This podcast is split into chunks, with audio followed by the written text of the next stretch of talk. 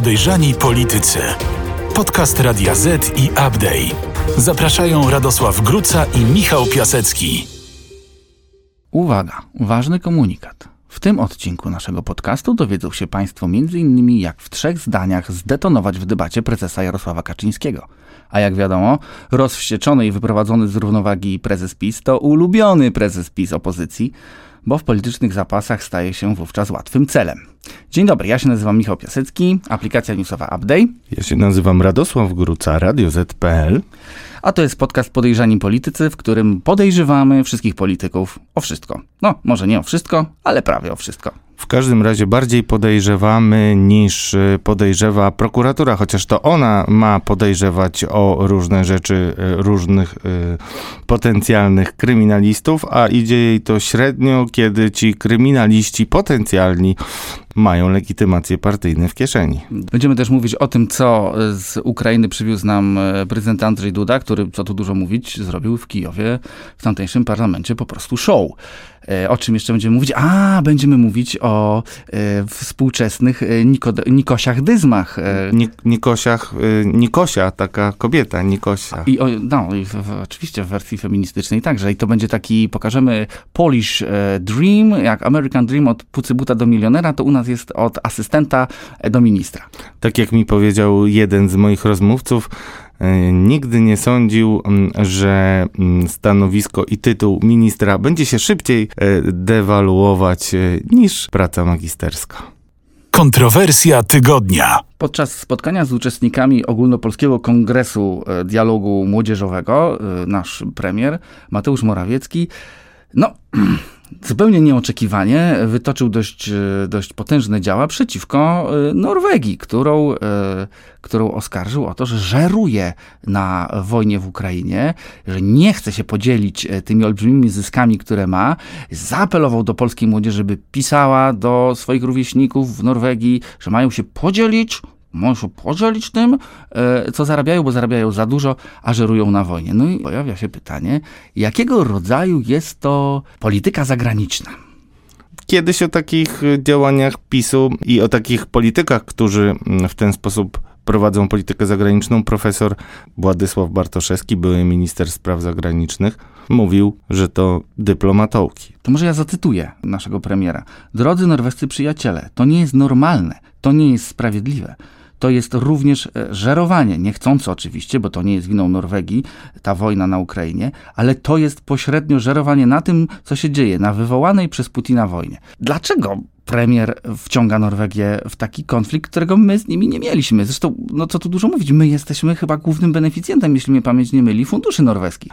By, bywaliśmy. W ogóle Norwegia to jest niezwykły kraj. Ja muszę powiedzieć, że wyjątkowo duży niesmak poczułem, albowiem mój ojciec mieszkał w Norwegii przeszło 30 lat, jedną trzecią swojego życia, więc bywałem u niego, znam ten kraj, znam mentalność Norwegów. Pamiętam, że no, oni naprawdę mają poczucie odpowiedzialności za los świata i wypominanie im, że oni na czymś żerują jest y, mocno niestosowne, jest po prostu, no, trzeba to nazwać po imieniu głupie. No dobrze, ale to jest taka wrzutka, która się pojawiła ad hoc? Czy tu się szykuje jakaś nasza kampania e, gazowa przeciwko Norwegii? Dlaczego premier e, tak ostro zaatakował tych Norwegów? Po prostu, no tak jakby no, wręcz zgłupia frant. Bo mógł. No to jest y, najkrócej i najjaśniej. No bo rezonans, rezonans tych wypowiedzi premiera jest fatalny i to nie, Nie, tylko no na chodzi- polskiej scenie. Nie no, chodzi, znaczy, co, co miałem na myśli mówiąc, że mógł. No, niestety politycy partii rządzącej przyzwyczaili się przez lata, że to, co mówią na tematy dotyczące polityki zagranicznej, mówią tylko i wyłącznie do wewnętrznego audytorium. Będzie to potem przepuszczone przez y, TVP i generalnie będzie z tego dobra strawa propagandowa. A jakie będą konsekwencje w realnej polityce zagranicznej, w realnej dyplomacji, to już mało kto myśli. I y, takich y, wypowiedzi dyplomatołków było bardzo dużo, co pokazuje główny przekaz tego odcinka, czyli to, że mamy u sterów dyletantów i ludzi, którzy no, są nieprzygotowani do pełnionych funkcji i mogą powodować e, wiele kłopotów, e, zupełnie nie uświadamiając sobie, jakie są konsekwencje ich słów. A takich e, przypadków jest bardzo dużo. No tak, no przypomina mi się od razu Bartosz Kownacki, 2016 rok, który mówił o tym, że uczyliśmy Francuzów jeść nożem i widelcem. Ja się zawsze w takich sytuacjach zastanawiam, bo okej, okay, rozumiem, że wchodzimy w ostrą polemikę z kimś, z kim mamy dyplomatyczny spór, ale w tym momencie wywołujemy jak gdyby chętnego do sporu. Kto, kto, z kim jeszcze się nie kłóciliśmy? O, Norwegia. No to wrzucamy Norwegii taki mało elegancki zarzut. Znaczy w ogóle nie warto nawet podchodzić tak bardzo ściśle, trzymać się tego jednego przykładu. Trzeba pokazać, że kolejny raz mamy niesprowokowaną przez nikogo inbę, tak zwaną znaczy, wielką... No, no sprowokowaną przez nas. No sprowokowaną tak, tylko i wyłącznie przez nas i po co nam to, nic z tego dobrego nie wyniknie. To jest akurat wypowiedź, która jest takim palnięciem premiera, y, któremu zdarzało się mówić od serca, co myśli, nie tylko na taśmach e, z restauracji Sowa i Przyjaciele, gdzie mówił o tym, że Polacy powinni być jak Chińczycy i zasuwać za miskę ryżu i tego typu mm, historie. Problem, jaki ma ta ekipa, to to, że nie ma umiaru, nie ma żadnej skromności, bym powiedział i wydaje się naszej władzy, że powiedzieć można wszystko, tak jak kiedyś papier przyjmował, to teraz eter przyjmie wszystko, a za dwa dni nie będziemy pamiętać, co w ogóle się wydarzyło. Czyli jeżeli chcemy być optymistami, to musimy powiedzieć, że nie wiadomo, o co chodziło premierowi. Nie wiadomo, ale najgorsze jest to, że e, tu nie ma żadnej refleksji, nie ma żadnej poprawy. To jest recydywa. Mówiłeś o wiceministrze obrony e, Kownackim, który właśnie mówił o tym, że Francuzów Polacy uczyli jeść nożem i widelcem, ale przecież niedawno jeszcze wtrącał się premier Morawiecki w kampanię wyborczą we Francji, o czym też rozmawialiśmy w jednym z poprzednich odcinków. Pouczał Macrona, mm, wywoływał y, analogię do jego telefonów z pertraktowaniem z Polpotem i Hitlerem. No to są kompletnie niepotrzebne rzeczy i aż no, czasami trudno uwierzyć, że to jest tylko i wyłącznie przypadek. W tym wypadku e, przypadkiem to było, ale zobacz, ta sama sytuacja dotyczyła Joe Bidena, naszego wielkiego dzisiaj sojusznika i partnera. Prezydent Joe Biden no, nie doczekał się szybko gra gratulacji ze strony głowy państwa. Prezydent Andrzej Duda wił się jak pisko, żeby mu nie pogratulować. Jacek Kurski ostentacyjnie trzymał kciuki na Twitterze i do końca wierzył, że Donald e, Trump tak lubiany w Moskwie prezydent Stanów Zjednoczonych wygra. To jest kompletna amatorszczyzna. To jest taki poziom dyletanctwa, że nie można nad tym przejść y, do porządku dziennego.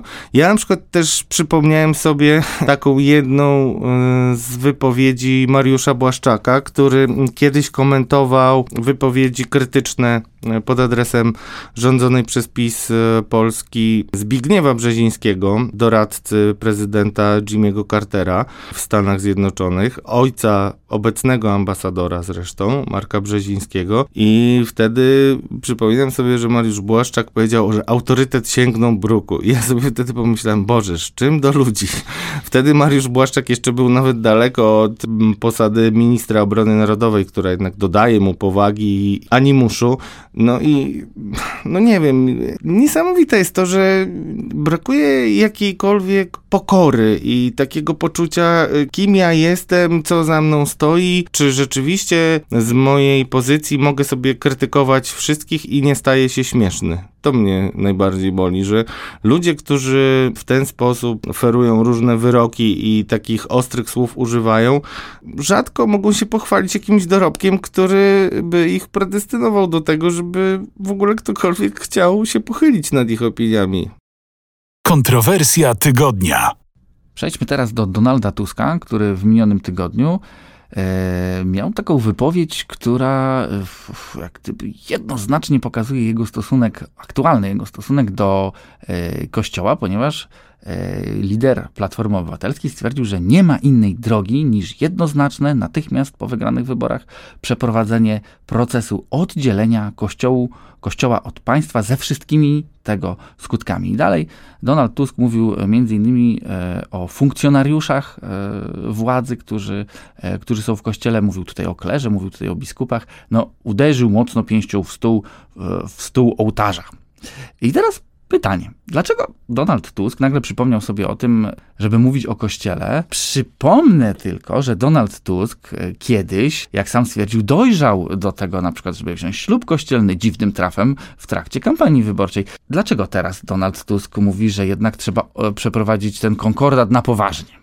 No to ciekawe. Wróciłeś do historii, którą opisywałem w kampanii wyborczej e, tego ślubu. Pamiętam, to był artykuł Tusk wziął ślub kościelny po 28 latach od cywilnego. Kiedy go pytałem wtedy, bo to była kampania wyborcza, w której mierzył się z Lechem Kaczyńskim, o to dlaczego, co tak nagle powodowało, że po tylu latach postanowił e, stanąć na ołtarzu przed kapłanem a jemu arcybiskup Gocłowski udzielał ślubu, to mi powiedział z pełną powagą, że zainspirował go do tego Jan Paweł II, który odszedł. No nie mogło być inaczej. No nie mogło być w Polsce inaczej, żeby polityka nie zainspirował Jan Paweł II, jeżeli ten polityk na łono kościoła wraca w kampanii wyborczej.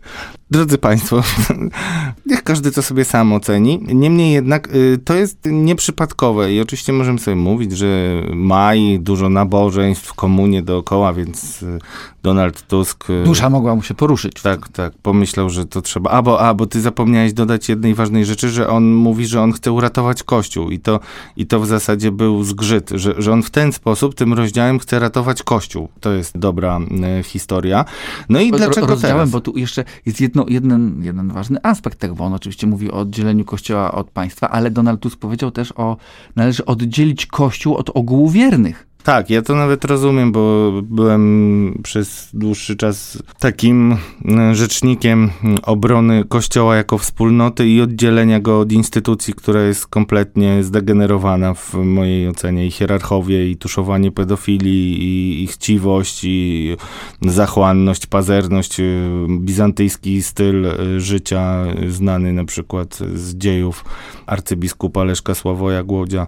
Masę tak, tak, tak, tak, tak, tylko wiesz, tu teologicznie nie, Ale nie to jest ważne, bo to... Żebyśmy wchodzili, wchodzili w, w, takie rozdrabnianie tego i egzegezę tutaj e, słów Donalda Tuska, natomiast wiesz, oddzielenie wiernych od wspólnoty Kościoła, od instytucji jako takiej, to, że ten Kościół istnieje 2000 e, lat, to jest między innymi kwestia jego instytucjonalności. I no tutaj, tak, ale to, zostawmy to jest, to... To jest wypowiedź skierowana nie do ludzi, którzy są w Kościele, tylko do ludzi, którzy już dawno do niego nie chodzą.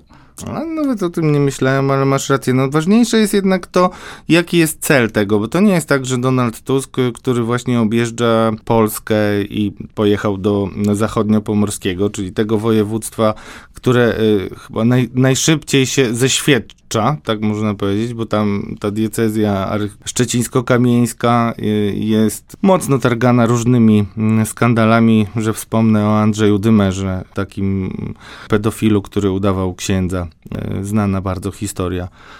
Ale dlaczego teraz? Bo tutaj najważniejsze jest to, że Donald Tusk, wychodząc z takim jednak dość ostrym jak na niego postulatem, który może się nawet później przerodzić w jakieś dyskusje o wypowiedzeniu konkordatu, ograniczeniu finansowania kościoła, wyrzuceniu religii ze szkół. Czemu ma to służyć? A jak wiadomo, największym marzeniem Donalda Tuska jest powrót do y, koncepcji dwóch wież, czy też duopolu popisu, w związku z czym Możemy z góry zakładać, że jeżeli Donald Tusk coś mówi, co może dotykać bezpośrednio prezesa Jarosława Kaczyńskiego, to mówi nie bez powodu. Czyli chce go jednym słowem wciągnąć w dyskusję. No, dyskusja to jest może niewłaściwe słowo, chce go wciągnąć na pole minowe. Tak, wciągnąć na pole minowe, bo Kościół dzisiaj to jedna wielka mina. Nie ulega wątpliwości, dopiero co zresztą mieliśmy wyrok, e, zwracam uwagę, w sprawie braci Pankowiaków, bohaterów filmu Braci Sekielskich, Zabawa wchowanego, i jeden z tych braci y, uzyskał 300 tysięcy y, złotych odszkodowania w związku z tym, że był ofiarą księdza pedofila, księdza H. To jest istotne i ja bym się wcale nie zdziwił, gdyby y, Donald Tusk nie zakładał, że dobrze jest wystartować z takim tematem rozliczenia kościoła, bo to tak jednak gdzieś zostało przyjęte termin nie jest przypadkowy i że on wiedział, że może ten wyrok zapaść, o którym będą wszyscy mówić, ale przecież problemów jest dużo więcej, bo i papież Franciszek e, fatalnie występuje w sprawie Ukrainy i ciągle nie ruszyły wcale śledztwa prokuratury w sprawie tuszowania pedofilii. Odpływ wiernych jest widoczny w każdym większym mieście, w klasach, gdzie do tej pory 90% dzieci było posyłanych do komunii. Teraz e, okazuje się, że proporcje mocno się zmieniają.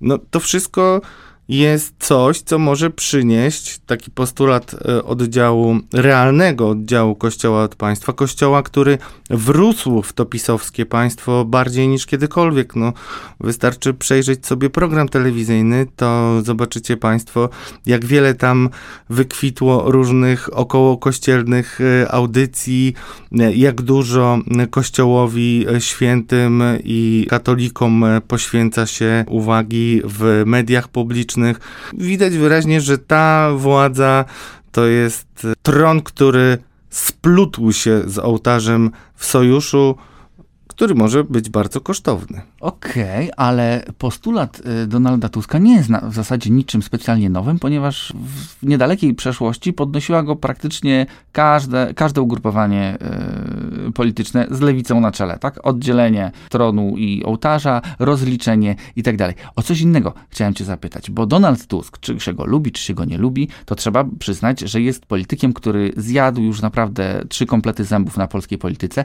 i on doskonale wie, że taki postulat to jest coś, czym może nie tyle uderzyć w Jarosława Kaczyńskiego, co może go właśnie wciągnąć w dyskusję i sprowokować. Sprowokować w taki sposób, w jaki zazwyczaj nie daje się prezes sprowokować. To jest dobry przykład, żeby go mówić, bo Jarosław Kaczyński ma kilka takich tematów, które mm, mówiąc w slangu mm, młodzieżowym go triggerują, czyli wywołują u niego określone reakcje, niekoniecznie służące y, jego interesom. No tak, tak jest, jest w, w w wojsku jest takie pojęcie friendly fire i jak Jarosław Kaczyński się zdenerwuje, to zazwyczaj e, uskutecznia taki friendly fire, bo na retoryce, którą wprowadza, najbardziej traci sam i, e, i jego partia. I teraz, żeby jeszcze Państwu, bo my chcemy odsłonić pewien mechanizm, znaczy Radek go odsłoni, ale e, żeby naświetlić Państwu obraz, to jeżeli, gdyby Państwo codziennie śledzili politykę, oglądali mm, wystąpienia posłów, to one bardzo często wyglądają tak, że każda kolejna osoba, która wchodzi na mównicę, za wszelką cenę próbuje wrzucić do swojej wypowiedzi jakiś przytyk pod adresem e, Jarosława Kaczyńskiego, by spróbować go sprowokować. I wszyscy szukają tych takich punktów, gdzie można by było sprawić, aby prezes wyszedł na mównicę i znów powiedział o tych kanaliach, o tych mordach zdradzieckich. No i to wtedy jest paliwo. Ale Donald Tusk, dos który doskonale zna e, Jarosława Kaczyńskiego, wie, że tych punktów nie jest wcale dużo, które można e, prezesa trafić. No nie, ale jest kilka takich y, uniwersalnych, takich, które się nie starzeją i w zasadzie im prezes jest starszy, y, tym bardziej jest na punkcie pewnych sformułowań, wypowiedzi i myśli czuły. I no dobrze, no to jakie, jakie to są te, y, te tematy, które detonują prezesa?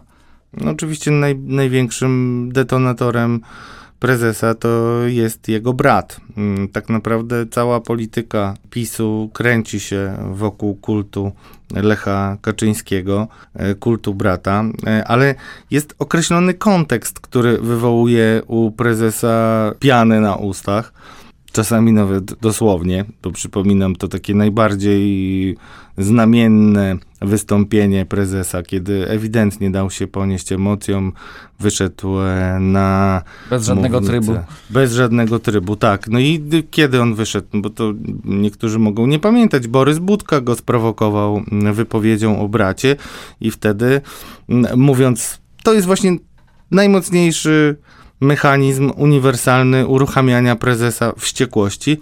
I ten mechanizm polega mm, na tym, żeby zarzucić prezesowi, że gdyby jego brat żył, to na pewno by się na to nie zgodził. To znaczy, że to, co robi Jarosław Kaczyński, jest y, zaprzeczeniem ideałów, y, którym hołdował mm, Lech Kaczyński. Tak było na przykład przy okazji mm, zmian w sądach, gdzie profesor Lech Kaczyński, który był profesorem prawa, był pokazywany jako ten, który absolutnie nigdy by się nie zgodził na przykład na taką dewastację Trybunału Konstytucyjnego, po której e, Trybunał zaczął się nazywać Trybunałem Emilii Przyłębskiej i tak dalej. Czyli de facto nie chodzi o to, aby zaatakować e, Lecha Kaczyńskiego tak, i podważyć jego osiągnięcia, tylko o to, aby postawić go naprzeciw Jarosława Kaczyńskiego. Generalnie mechanizm polityczny, który Donald Tusk opanował, moim zdaniem perfekcyjnie, polega na tym, żeby prezesa wyprowadzać z równowagi, a nic tak nie wyprowadza prezesa z równowagi, jak konfrontowanie jego z tym, co w obecnych czasach myślałby o jego działaniach jego świętej pamięci brat. No tutaj mamy taką sytuację, że mamy e, świętej pamięci Lecha Kaczyńskiego, prezydenta, osobę, która w państwie PiS jest w zasadzie największym bohaterem narodowym, wręcz bym powiedział nieomylnym, no to jeżeli ten nieomylny bohater narodowy miałby być niezadowolony, czy też to, co robi jego brat dzisiaj, miałoby być w sprzeczności z wartościami, którym hołdował prezydent Lech e, Kaczyński, no to to jest e, coś, e, co w rzeczywistości w świecie Jarosława Kaczyńskiego po prostu nie ma racji bytu. To, to, to jest coś, czego on do siebie nie dopuszcza. Że ktoś inny znał lepiej jego brata niż on sam i e, uważa, że podejmowałby inne kroki niż teraz de facto podejmuje Jarosław. Tak, ale myślę, że to, to już to wiem, że nie jest popularne takie psychologizowanie w polityce, w ocenie polityków. No niemniej jednak no, mamy do czynienia z państwem rządzonym wolą i myślą jednego człowieka, tak przynajmniej w teorii to wygląda. I Jarosław Kaczyński idzie na różne kompromisy mm, w imię wyższego dobra, mm, jakim jest utrzymanie władzy. I to są kompromisy, które myślę, że on sam w głębi duszy też doskonale to wie, nie byłyby akceptowane przez y, Lecha Kaczyńskiego, który jednak miał swój kręgosłup i nie był skłonny do wchodzenia w różne układy kompromitujące, sprzeczne z elementarnymi wartościami. Dobra, ale wróćmy do tego mechanizmu e, detonowania Jarosława Kaczyńskiego, bo to jest bardzo ciekawe. Jakie są jeszcze inne takie tematy, które doprowadzają go do wrzenia w trzy sekundy? No tak naprawdę to są dwa podstawowe tematy, bo też nie jest e, specjalnie e, bogate życie wewnętrzne prezesa, tak? To znaczy... W jakim sensie nie jest bogate? No w takim sensie, że on zawsze był przede wszystkim synem i bratem e, oraz politykiem, nikim więcej. Nie jest e, wędkarzem, amatorem piłki nożnej, filozofem, naukowcem. Nie, jego jakby genotyp polityczny wynika z tego, w jakiej rzeczywistości funkcjonował przez lata, a był pamiętajmy, bratem bliźniakiem, bo przecież bracia Kaczyńscy byli nieodłączni. Przypominam, że premier premierem i prezydentem byli bracia, co jest ewenementem w historii świata. Nie ma takich e, sytuacji i wydawało się, że zresztą Polacy nie będą skłonni się na to zgodzić, ale jednak jakoś bracia to zrobili tak, że w końcu zostali postawieni przed faktem dokonanym i tak było. Mm, więc najważniejsze dla prezesa to jest kultywowanie nieomylności brata, więc jeżeli brat miałby się z nim nie zgadzać, no to mamy dysonans poznawczy bardzo głęboki. E, poza tym, e, no, przywiązanie olbrzymie do mamy i to jest, to są takie jego głębokie emocje, na których można grać zarówno od wewnątrz PiSu, jak i z zewnątrz. To znaczy, Jacek Kurski jest nietykalny między innymi dlatego, że wie doskonale, że kiedy jest rocznica śmierci Jadwigi Kaczyńskiej, mamy prezesa, no to wtedy musi to być pierwszy materiał w wiadomościach, a msza ma być transmitowana w TVP. I te, to mu będzie prezes y, na pewno pamiętał, w związku z czym kiedy będą go chcieli odwołać, no to będzie sobie przypominał, kto mu taki piękny prezent zrobił. No jest kilka takich rzeczy, na których, na które jest czuły, Jarosław e, Kaczyński, które albo wywołują jego gniew, albo jakiegoś rodzaju e, zobowiązanie, czy też wdzięczność w stosunku do osób, które dobrze na takiej nucie wewnętrznej prezesa zagrają. No i jakie to są tematy? Brat i mama, ale także y, z biegiem lat otoczenie Jarosława Kaczyńskiego przyznaje, że no prezes bardzo jest czuły, kiedy mu się wypomina, że w stanie wojennym był y, tak mało znaczącą postacią opozycji, że nie trzeba go było internować. Te wszystkie memy o tym, jak sobie śpi Jarosław Kaczyński w 81 roku w grudniu, no, są dla niego bolesne. Y, prezes też jednak, to jest chyba autentyczne, bardzo kocha zwierzęta, co jest piękną cechą, i niektórzy próbowali mu przypominać o tym, na przykład proponując, żeby przeforsował znaną piątkę dla zwierząt, bo wiemy, że prezes y, myśli o bezdomnych kotkach, które dokarmia ze swojej skromnej pensji na Żoliborzu. No już nie bądź taki złośliwy. Nie, nie jestem złośliwy, to prawda. To jest jedna z tych, które akurat prezesa... Mówię o pensji, ona wcale nie jest skromna. A pensja, no tak, nie jest skromna.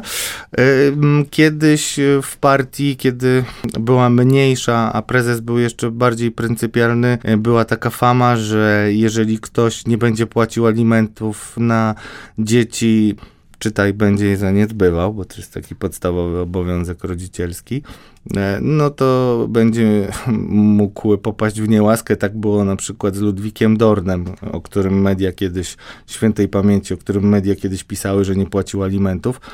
E, potem rzeczywistość to zweryfikowała, bo na przykład ten Łukasz Z, o którym rozmawialiśmy, e, nie płacił mm, bardzo długo mm, na dzieci i w ogóle mm, migał się od obowiązków i jakoś włos mu z głowy e, nie spadł. Chociaż nie wiem, czy Państwo wiecie, ale prezes lubi czasami się zaangażować nawet w takie rodzinne sprawy swoich polityków i między innymi dlatego żona Łukasza Z, posła, była zaproszona na Nowogrodzką i tam opowiedziała Prezes ma takie bardzo w pozytywnym znaczeniu, w sensie takie staroświecko-dżentelmeńskie podejście do kobiet. No tak się wydaje, ale... Do kobiet, które nie są zaangażowane w politykę. Znaczy na pewno jest y, y, starym kawalerem y, żoliborskim i jest czuły na punkcie takich zachowań, które mogą obrazować no jak, jak jakąś pogardę dla kobiet. Może to jest paradoksalne, bo przecież te tysiące kobiet, które wychodziły na ulicę po trybunale, który orzekł zakaz aborcji, no, mogłyby się mocno oburzać na twierdzenia, że Jarosław Kaczyński jakoś jest czuły na punkcie szacunku y, dla kobiet, no ale tak to przez lata wyglądało. Natomiast z biegiem lat prezes koncentruje się y, na coraz mniejszej liście tematów, to znaczy coraz mniej go rusza. I też jako pan. Ma coraz twardszą skórę. Może ma, a może, może zgorzkniał, na przykład też trzeba to tak powiedzieć. No dobrze, ale wracając do Donalda Tuska, jest ten jeden taki temat, który dla prezesa jest bardzo ważny i tu wcale nie chodzi o brata i o matkę.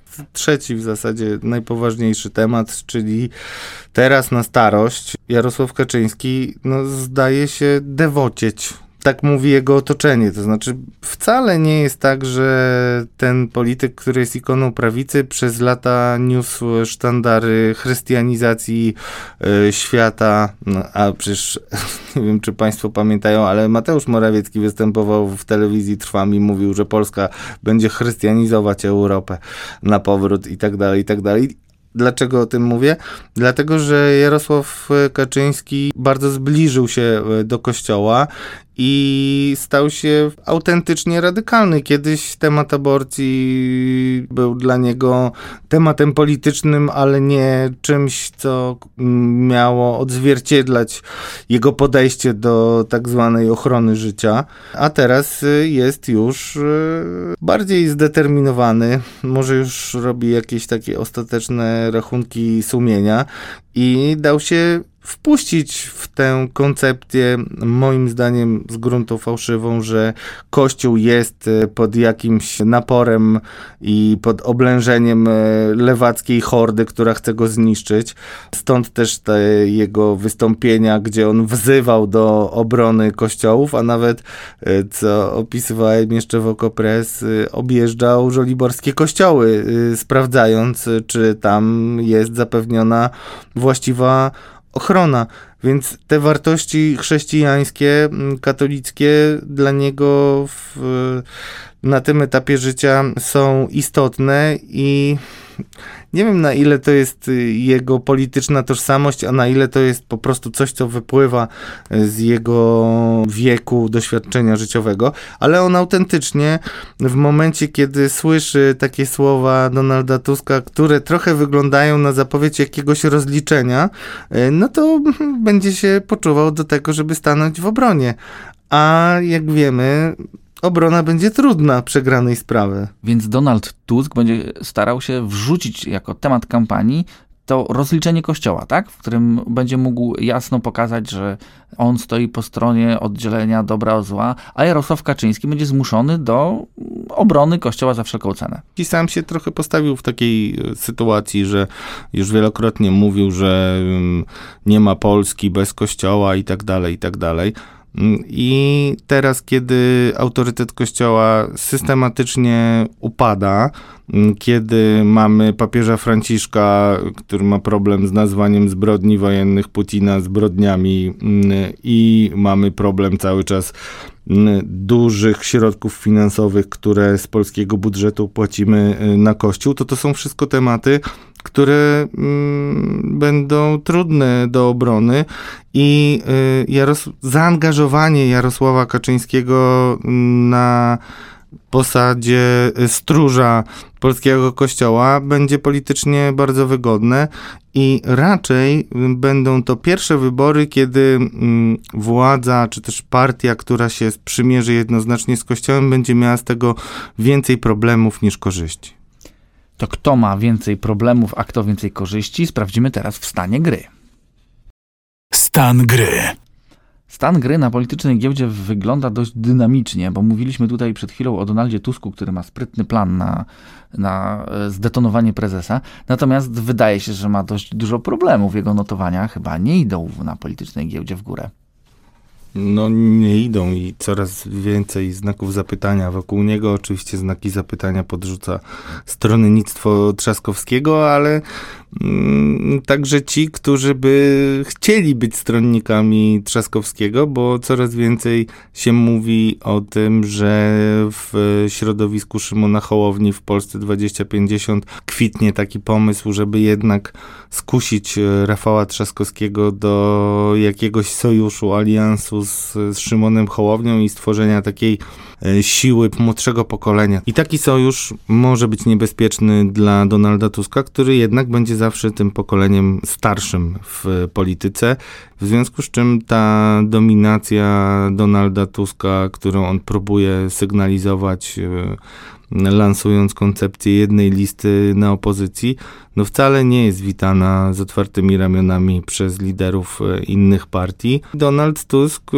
myślę, że może mieć e, z każdym kolejnym tygodniem coraz więcej gorzkich słów i gorzkich pigułek do przełknięcia. Dla kogo jeszcze ten tydzień był taki raczej nie najlepszy? Śpieszmy się cieszyć z własnej pozycji, bo szybko może ona się roztopić. W pierwszym odcinku mówiliśmy o tym, że najważniejszym, najbardziej wpływowym politykiem jest wicepremier Jacek Sasin. Minęło 8-9 tygodni i dzisiaj okazuje się, że Jacek Sasin y, pikuje i świeci się na czerwono i w czasie wojny nie umie umocnić y, sobie swojej pozycji, a nawet utrzymać tych wpływów, które już pozyskał. Od moich rozmówców i źródeł z kręgów y, rządowych słyszę, że Jacek Sasin poza problemami jakie ma w związku z tym, że Mateusz Morawiecki przeprosił się z prezesem Orlenu Danielem Obajtkiem i podobno teraz żyją w świetnej komitywie, a wcześniej mm, Daniel Obajtek był naturalnym antagonistą Morawieckiego, więc był naturalnym sojusznikiem dla Jacka Sasina. To się zmieniło, to na pewno osłabiło Jacka Sasina. Natomiast to, co najbardziej chyba wedle moich informatorów uderzyło mm, w ministra aktywów państwowych, jakim jednocześnie jest wicepremier Sasin, to to, że Jarosław Kaczyński miał zainteresować się tym, jak wygląda nadzór nad PGZ. PGZ, czyli tak zwany Pegas, potocznie, czyli Polska Grupa Zbrojeniowa, stała się dla wicepremiera od bezpieczeństwa istotnym tematem. Zainteresował się, jak tam kontrola ministerstwa wygląda. No i słabo wygląda podobno bardzo, mm, mimo że się chwalimy mm, na zewnątrz, że nasza broń świetnie sprawdza się w warunkach wojny na Ukrainie i tak dalej, i tak dalej. No to wewnętrzne dokumenty zbrojeniówki pokazują e, nędzę, rozpacz e, i także to, że trudno nawet znaleźć ludzi, którzy by wykonywali polityczne polecenia jako prezesi spółek. Mm, będzie jeszcze wokół tego głośno. No A propos Ukrainy, to wydaje mi się, że tutaj Andrzej Duda zanotował bardzo mocne punkty swoim wyjazdem na Ukrainę, swoim wystąpieniem, swoim show, bo tak to trzeba nazwać, które zrobił w, e, w parlamencie ukraińskim, te obrazki ze braterskimi uściskami e, z Władimyrem Załęskim. Jeszcze ten alarm nalotowy w czasie jego wystąpienia, to tak jakby Rosjanie chcieli przerwać za wszelką cenę to, co on No robi mówi. wrażenie, to jest, tak. to jest I coś... rezonans tego też za granicą jest olbrzymi. Prezydent na tym zarabia, umacnia swoją pozycję no, zwraca uwagę to, że nasi politycy już się przyzwyczaili do tego, że można łatwo punkty polityczne zarobić na wymachiwaniu szabelką i przedstawianiu Polski jako tej awangardy antyrosyjskiej w Unii Europejskiej, w ogóle na świecie nawet. I coraz częściej od ludzi, którzy zajmują się polityką zagraniczną i, i polityką obronności, y, słyszę, że y, możemy niestety zbliżać się do pewnego rodzaju pułapki. To znaczy, w momencie, kiedy Polacy uznają, że wojna na Ukrainie to jest ich wojna, musisz przyznać, coraz częściej mamy do czynienia z tego typu wypowiedziami. No, zacznijmy od takiej niefortunnej wypowiedzi o tym, że jesteśmy sługami narodu ukraińskiego, co wykorzystywała przeciwko nam propaganda rosyjska, żeby wzniecać takie antyukraińskie nastroje.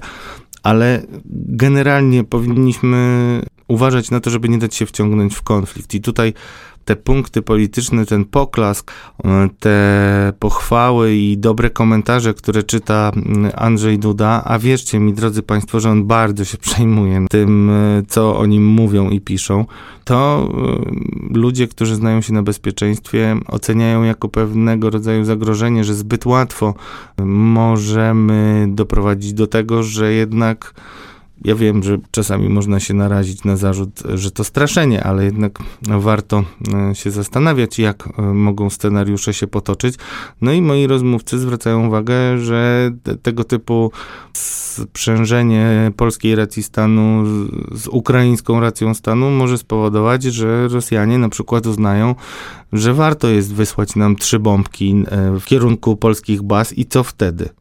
No to jest temat na inną dyskusję. ale to mówię, bo Oczywiście to... temperatura jest wysoka, tak? Nie, ale to też pokazuje trochę to, jak politycy, którzy oczywiście muszą dbać o własną popularność i o to, żeby wygrywać kolejne wybory, niekoniecznie zdają sobie sprawę z tego, jakie konsekwencje ten bieg po y, kolejne punkty sondażowe może przynieść. Więc tylko dlatego chciałem to zasygnalizować. Dobra, a powiedz jeszcze o premierze. Premier Mateusz Morawiecki ma chyba najpiękniejszy poranek od, w tym roku, ponieważ Radio Z opublikowało um, sondaż y, y, zamówiony y, w firmie Ibris, który to sondaż wskazuje, i przyznam się, że trochę się jednak zdziwiłem, wskazuje, że gdyby mm, organizować mm, obecnie wybory prezydenckie, to w pierwszej turze kandydat na prezydenta Mateusz Morawiecki mógłby pokonać e, kandydata na prezydenta Rafała Trzaskowskiego. I w pierwszej turze mm, przeszło 30% e, zdobywa Mateusz Morawiecki i pokonuje na, największą nadzieję młodego pokolenia i opozycji generalnie. No, na mnie to robiło wrażenie, szczególnie jak zobaczyłem te słupki poparcia na grafice. Nie jest to dla mnie zaskoczenie, bo wiem, że największym marzeniem Mateusza Morawieckiego zawsze było zostanie e, prezydentem i e, pewnie taki będzie jego e, finał kariery, do którego będzie dążył. To widać wyraźnie, że zarabia na tej wojnie zarabia na tej wojnie realnie, zyskując na znaczeniu, poparciu y, i pokazywaniu się jako siła sprawcza, a nie tylko wykonawca. Na razie jednak Mateusz Morawiecki jest ciągle no, chciałem powiedzieć tylko, ale to nie jest tylko, jest szefem rządu i teraz chciałbym, żebyśmy przeszli do przeglądu kadr, bo chcemy się przyjrzeć pewnym osobom właśnie w tym rządzie. Ale to nie jest tylko tak, że sondaż świadczy o tym, że e, prezes y, Rady Ministrów zyskuje na znaczeniu, bo są też bardzo um, realne decyzje um, i nawet y, niektóre zmiany personalne, które wskazują na to, że chce mieć kontrolę nad zbliżającymi się do Polski pieniędzmi, między innymi z Krajowego Planu Odbudowy, ale mm, widać po Ministerstwie Rozwoju, gdzie mm, szefem tego ministerstwa jest minister Waldemar e, Buda, że tam właśnie znalazły miejsce osoby szczególnie zaufane i wierne premierowi. I, drodzy Państwo, warto zauważyć, e, w przyrodzie przyroda nie nosi próżni, w związku z czym, kiedy ludzie Sasina odpłynęli z Ministerstwa Rozwoju, poleciał najpierw minister Piotr Nowak, którego zastąpił Buda, a potem też jego zastępcy, no to cóż, pojawili się nowi i ci nowi to bardzo dobry pretekst do tego, żeby porozmawiać o kadrach. Przegląd kadr. Na przykładzie y, Ministerstwa Rozwoju widać, że no nie trzeba mieć jakiegoś wielkiego doświadczenia w administracji państwowej, by bardzo szybko awansować mocno w górę, nawet do poziomu wiceministra. Radek, jak to jest? To jest taki, mówiliśmy, śmialiśmy się y, przed programem, że to jest taki y, Polish American Dream, czyli od asystenta do ministra. No, no właśnie, no, no, wiewiórki doniosły mi, drodzy Państwo, tutaj czytam no, od wiewiórek e, notatki rozmaite, że ciekawą nominację mieliśmy dwa tygodnie temu w Ministerstwie Rozwoju i tam właśnie e, na funkcję podsekretarza stanu awansowała pani Kamila Król, pani magister Kamila Król. Nowa wiceminister będzie odpowiadać w resorcie za politykę przemysłową, innowacyjną oraz sprawy europejskie. Czytamy w komunikacie e, z maja, jeszcze z połowy maja, kiedy została powołana i występowała na zdjęciu z Waldemarem Budą. Ale powiem szczerze, że poza tą notatką to jakoś niewiele można o mm, dokonaniach pani Kamili przeczytać. To taka tajemnicza osoba? No właśnie tajemnicza osoba. Czy, czy osoba z tak krótkim CV? Nie wiem, jak to jest e, z tym CV. Wiem, że pani w ministerstwie e, pracuje e, raptem dwa lata. W 2020 tam przyszła. Wcześniej pracowała w KPRM-ie. No i zapytałem się ludzi z ministerstwa, czy pamiętają jej działalność wcześniej. No, i usłyszałem, że to była taka pani przynieś, podaj, pozamiataj. Yy, koleżanki yy, Piotra Patkowskiego, yy, zaufanego polityka młodej generacji, yy, narzeczonego yy, Olgi Semeniuk i właśnie pani Kamila Król miała być asystentką pani Olgi Semeniuk, co pokazuje, że y, wiceminister Semeniuk y, umacnia swoją pozycję i w zasadzie z każdym kolejnym rokiem jest coraz silniejsza, bo jednak mieć taką mm, możliwość, żeby własną asystentkę zrobić wiceministrą, no szapowa pani Olgo. No dobrze, ale to może jest taki po prostu odosobniony przypadek, nie róbmy z tego zaraz reguły. No, chyba nie. To ci będzie ciężko wyciszyć. Obawiam się, że y, robi się z tego coraz bardziej wyraźna reguła i to jest taka asystentoza, mi się wydaje, zaczyna się. Asystentoza. Asystentoza.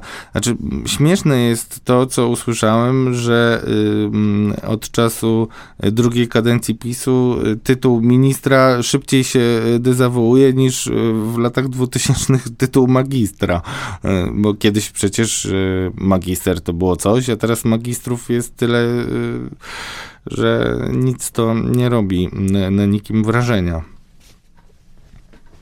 No więc tych asystentów, y, którzy mm, robili y, spektakularne kariery, zawsze było kilku, ale jednak jakby to powiedział Vincent Vega y, w Pulp Fiction, mm, chodzi o małe szczegóły między asystentami z poprzedniej ekipy, z poprzednich ekip rządzących, a tymi.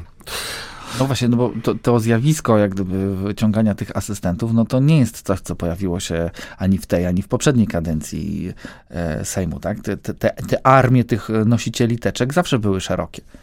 No tak, no właśnie, jak sobie myślałem nad tym, no był pierwszy, najwspanialszy, najbardziej charyzmatyczny i najbardziej zapamiętany asystent, czyli Misiek, Misiewicz, Bartłomiej Misiewicz, e, którego wylansował Antoni Macierewicz. Przypomnijmy, że to był chłopak, któremu nie udało się e, pozyskać żadnego stopnia naukowego, jak już y, stał się najpierw asystentem y, Macierewicza, potem... No, ale jakby chciał być złośliwy, to bym powiedział, że nie ma takich wymagań, że trzeba mieć stopień naukowy, by być asystentem. No tak, ale jednak być nazywanym ministrem, nie mając nawet licencjata, to jest coś, no, niezwykłego, musisz przyznać.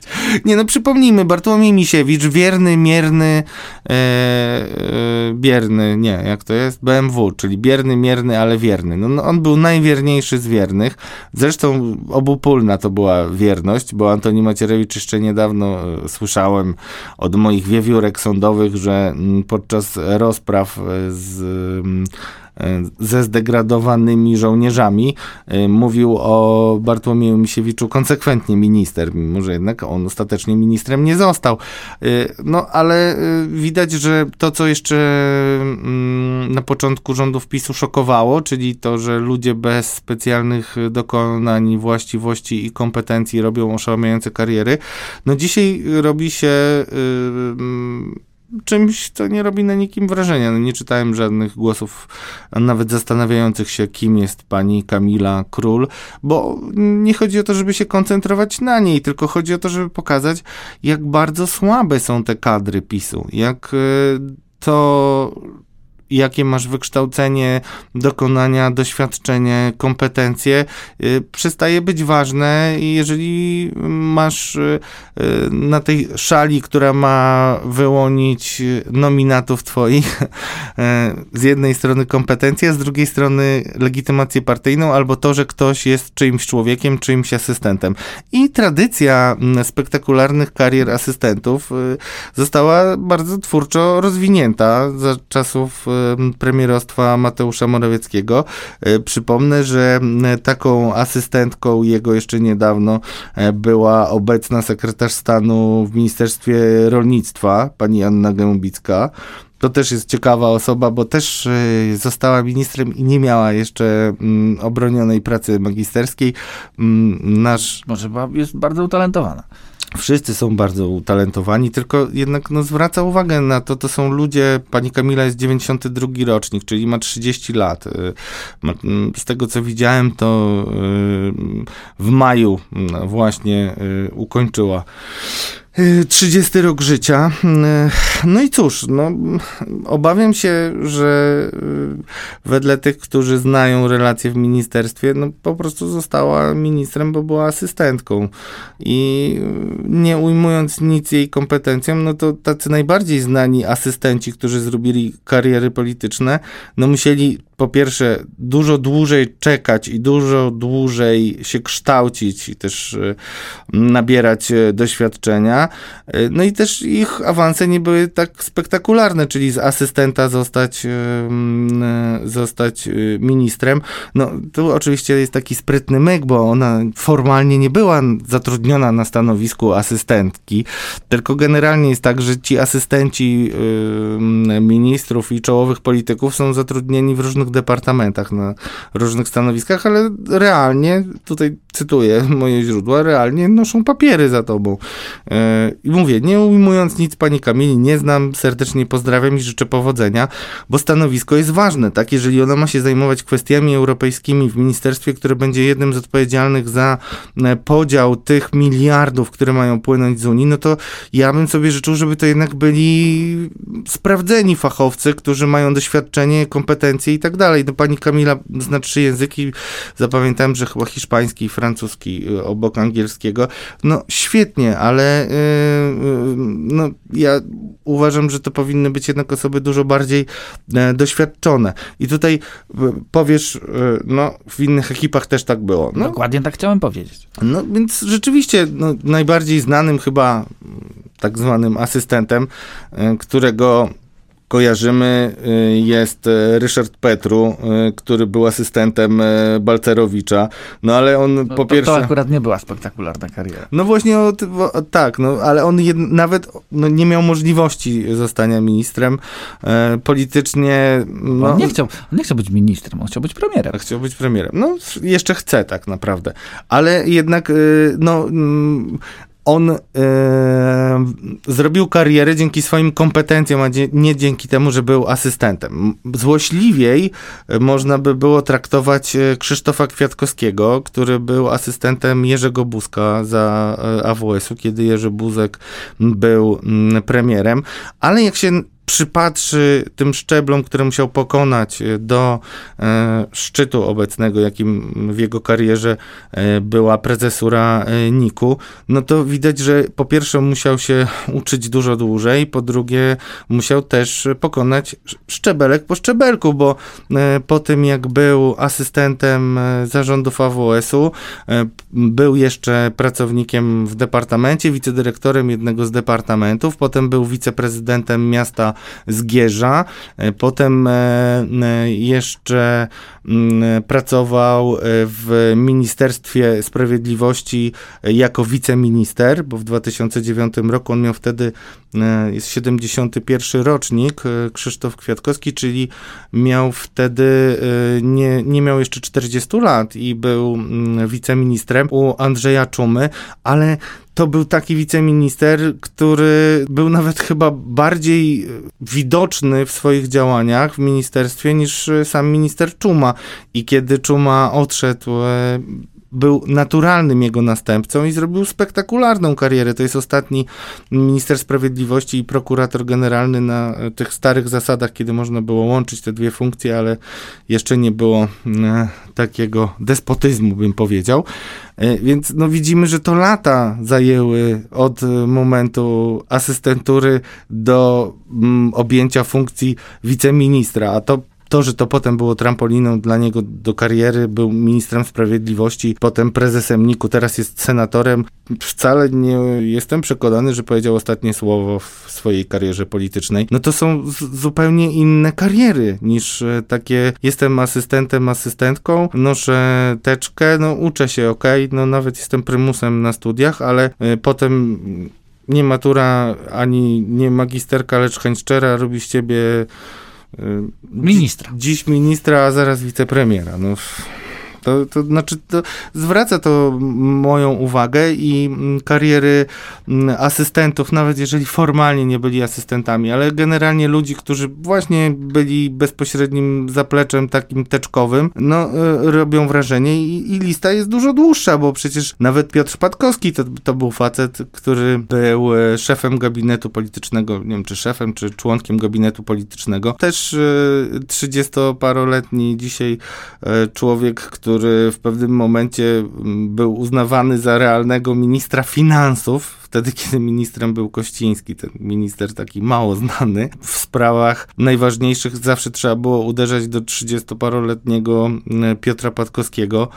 To, to, to jednak świadczy po pierwsze o tym, jak bardzo ubogie są kadry Zjednoczonej Prawicy. Po drugie, świadczy o tym, że w PiSie brakuje młodych ludzi. Ale może właśnie to jest odpowiedź na ten zarzut, że nie ma młodych ludzi. Dlaczego? Jak, gdzie, nie, gdzie nie ma młodych ludzi? Proszę bardzo, władza dzieli się stanowiskami z młodym człowiekiem, wprowadza nową krew do tego Ale te nominacje są takie trochę rozpaczliwe. Znaczy, to są tacy ludzie. Ja, ja właśnie nie, nie rozumiem tych młodych ludzi. Moim zdaniem oni sobie trochę krzywdę sami robią, e, wskakując na tak e, wysokie e, stanowiska, bo. No jednak e, do wszystkiego trzeba dojrzeć. No i potem zostajesz sobie ministrem, wiceministrem, ale e, realnie też zaczynasz zasuwać w tej politycznej takiej bieganinie. E, Nie bardzo to się przełoży później na twoje doświadczenie, bo niedużo musisz, możesz się nauczyć. Znaczy uczysz się sprawując władzę, co jest bardzo złą wiadomością dla tych, którzy są rządzeni przez takie osoby. Mm, No, wydaje mi się, że e, mm, powinniśmy na to zwracać e, e, uwagę, bo po pierwsze, jak pokazuje na przykład e, historia Misiewicza, takie osoby e, dostają szybkie awanse, ale są bardzo uzależnione od e, swoich mocodawców, od tych, którzy im e, te funkcje załatwili. I później są, czy to przez brak doświadczenia, czy to przez determinację w utrzymaniu tego, co już osiągnęli, łatwi w e, kontroli. E, to są osoby, które podejmą ci decyzje, których ludzie nieco bardziej doświadczeni i może z mniej gorącymi głowami nie zdecydowaliby się podjąć, chociażby dlatego, że mają świadomość ryzyka, jakie się wiąże z, ze złożeniem podpisu pod danym dokumentem. No nikt y, chyba ze słuchaczy mm, nie ma wątpliwości, że, że, taki minister nie ma świadomości dokładnie, y, co podpisuje, podpisując 100 dokumentów dziennie. No nie ma takiej możliwości. Musi ufać swoim podwładnym i musi też wiedzieć, gdzie są jakieś zagrożenia. No to wszystko, taki sposób nominacji tylko na podstawie tego, że byłeś czyimś dobrym asystentem, no jest destrukcyjny dla państwa i jest bardzo niebezpieczny. Jakkolwiek to brzmi pesymistycznie, no to drodzy Państwo, właśnie jeżeli komuś marzy się kariera od e, pucybuta do milionera, no to w Polsce mm, proponujemy nie w kierunku pucybucostwa, tylko w kierunku asystentstwa kierować swoje kroki, bo tam no, jest trampolina, która wyrzuca bardzo wysoko. Życzmy sobie e, spektakularnych karier, ale może jednak takich niezbyt przyspieszonych i takich, za którymi będzie szło coś więcej niż e, tylko sympatia i uznanie dla wierności naszego nominata. Bo my, proszę Państwa, w naszym podcaście będziemy właśnie te kariery jeszcze nie jeden raz podglądać. Bo to są, bo to byli i będą podejrzani politycy. Michał Piasecki, Radosław Gruca. do usłyszenia. Do usłyszenia. Podejrzani politycy. Podcast polityczny przygotowywany przez dziennikarzy Radia Z i aplikacji newsowej Update.